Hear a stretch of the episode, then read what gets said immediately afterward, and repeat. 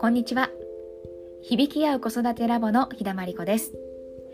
このポッドキャストでは大人も子供も生まれ持った個性や能力を発揮し認め合う響き合う子育てのコツをお伝えしています、えー、今日はですね子供が大人の言うことを言っても言っても聞かない本当の理由ということでお話ししていこうと思います。えー、子育てしてるとこんなにこちらがお願いしてるのにどうして言うこと聞いてくれないのとかもうお願いだから言うこと聞いてとかもうそんなわがままばっかり言わないでとか、ね、そんな場面がたくさんあるんじゃないかなというふうに思います。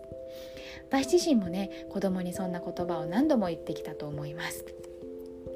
特に仕事に家事に自分自身が追われていればいるほどそんなやり取りが増えてしまうような気がしていました。子供はもっと遊びたい。今は着替えたくない。まだ寝たい。といった感じでね、えー、こちらが急いでいればいるほど子供はまるで逆ベクトルに親を引っ張っているようなそんな感覚にさえなったことがありました、えー、あなたはどうしてそんなにひねくれ者の天の弱なんですかっていうふうにねこれは本人の性格なんだろうかっていうふうにあの思ってしまったこともありました。それから何年も経った今子どもの心に視点を移してみると聞きたくない子どもなりの深い理由があったんだなということに気がつきました。そして大人の心の方にも子供に言うことを聞かせたくなるもっともっと深い根本的な原因があったんですね。え今日は親と子供の間にありがちな複雑な心のねじれ現象とそのベーシックな対処方法についてご紹介したいと思います、えー、去年なんですが響き合う子育てラボのポッドキャストで保育士ママの愛ちゃんとお話ししました。その時のテーマが子供のしたいと親のしたいどうやって折り合いつけてるっていうものでした。でその時に愛ちゃんがお話ししてくれたのが、えー、大人はあの手この手を使って子供に言うことを聞かせようっていうふうにするんだけどそうではなくてまずは子供の言うことを受け入れて聞いていこうっていうふうに切り替えてしまった方が逆にうまくいくケースが多いというお話でした。なんでかっていうと子供は自分の言うこともちゃんと聞いてもらえてないのに大人の話だけは聞きたくないだろうからっていうことだったんですね。で大人はいつも子供に言うことを聞きなさいっていうふうにさもねそれが言うことを聞くのが当たり前のように言うんですが子供だって大人に私の話を聞いてっていうふうに思ってるんですよね。で子供も大人の言うことを聞いてばかりだといつまでたっても自分が満たされなくて嫌な気持ちとか聞きたくないなという気持ちになるのは確かにそうかもしれないなというふうに思いました。私は息子に対してどうして君はそんなに天の弱なの？っていうふうに思ってしまったんですがでもそうなるその心の中にはもっと僕の話を聞いてよとかもっと満たしてよとかそういうね子供自身の本当の気持ちがあってそれが天の弱くんという形で現れていたんだなというふうに今更気づかされたんですよね。で相手の意見をこう聞いたりとか周りの状況をよく理解したりとか、まあ、自分自身のことも含めてしっかり見聞きして把握してそしてその上で適切な判断ですねをしていくでこうした、えーと、社会を生き抜いていくために身につけたい力のひな形っていうのはおよそ3歳から5歳までの間にそのベースが作られるというふうに言われています。よくね非認知能力っていう風にあの言われているものですよね。で愛ちゃんがポッドキャストの中で子供のことを何でも聞いちゃうとわがままな子供になってしまうんじゃないかっていうふうに心配するかもしれないけどむしろ小さい時にいろんなお願いを聞いてもらえたこの方が自然と周りのことも自分のことも分かるようになると思うんだよねっていうふうに話してくれたんですが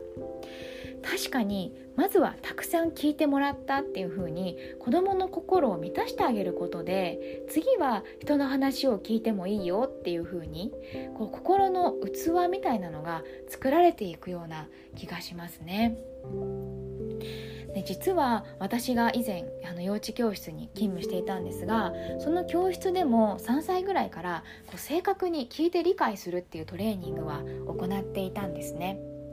で今振り返ると教室で聞く練習をするっていうのはとてもいいことだと思うんですがでもそれ以上に子どもにトレーニングをするだけじゃなくてそれ以上に子どもの話をたくさん聞いてなるべく子どもの声を認めてあげてくださいっていうふうにお母さんたちにお伝えすることがまずはすごく大事だったのかもっていうふうに思います。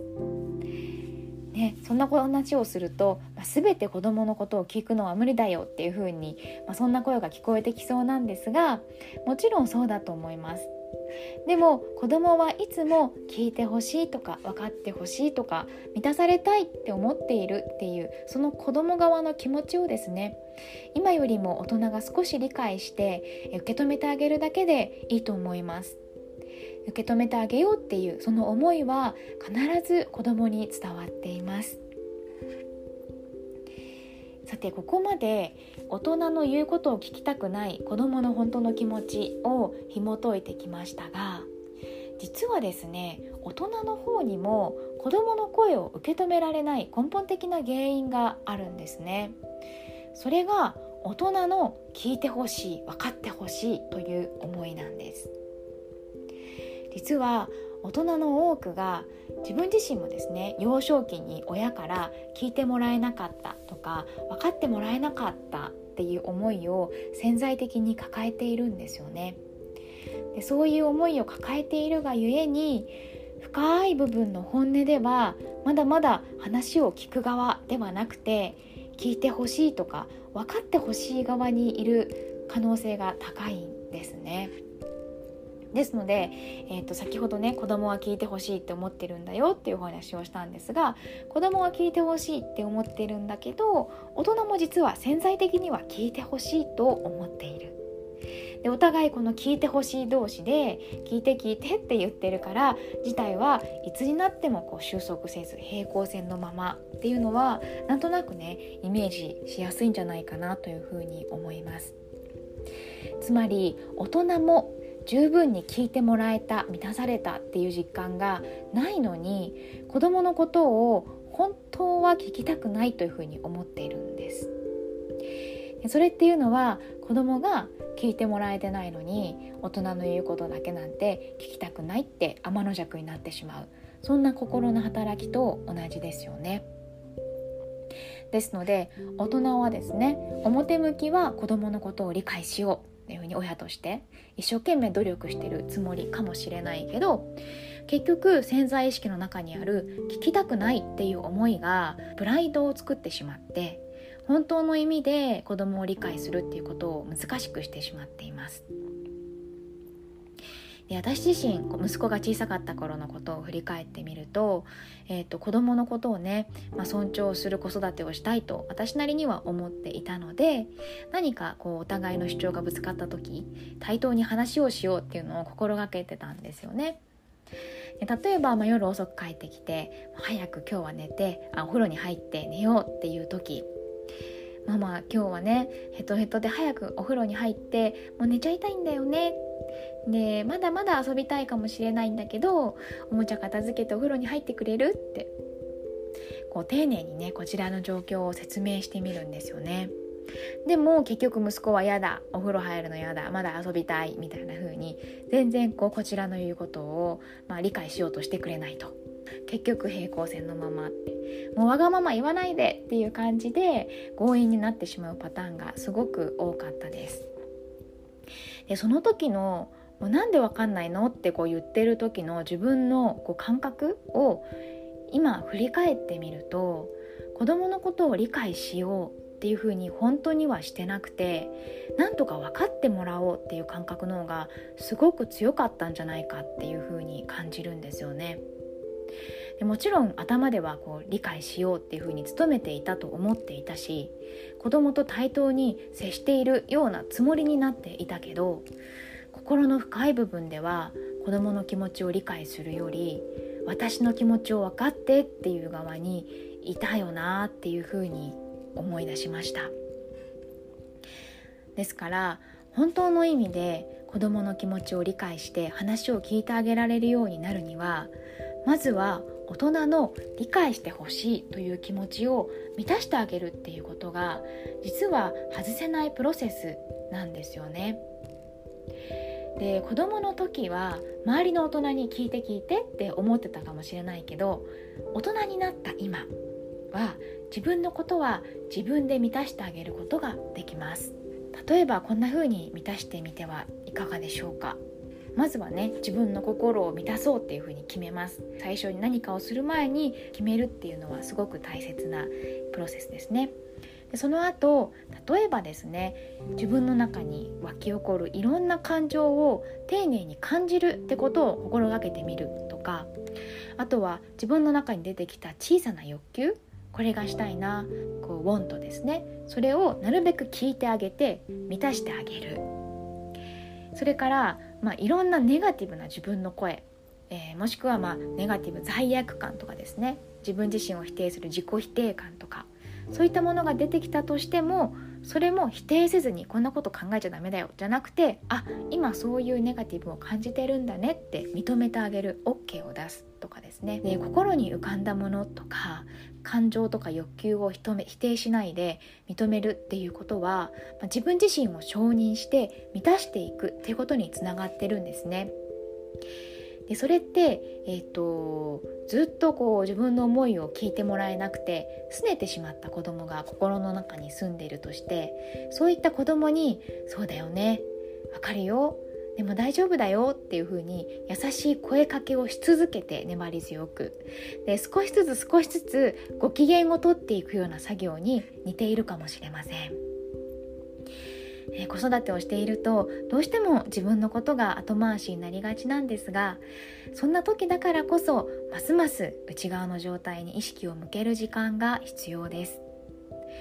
私自身今ねご紹介したようなワークをなるべく心がけて、えー、過ごしていたりとかそれからヒーリングで直接幼少期の満たされなかった思いを癒したり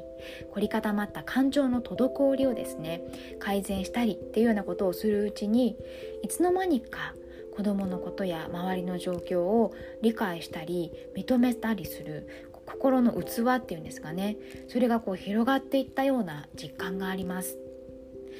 子どもの関わり方を変えようとした時にもしもその方法がなんかうまくいかないなというふうに思ったら子供を何とかしようとするんじゃなくて自分の内側に意識を向けてみるっていうことで自然と状況が変わるって不思議なんですけどすごく多いんです。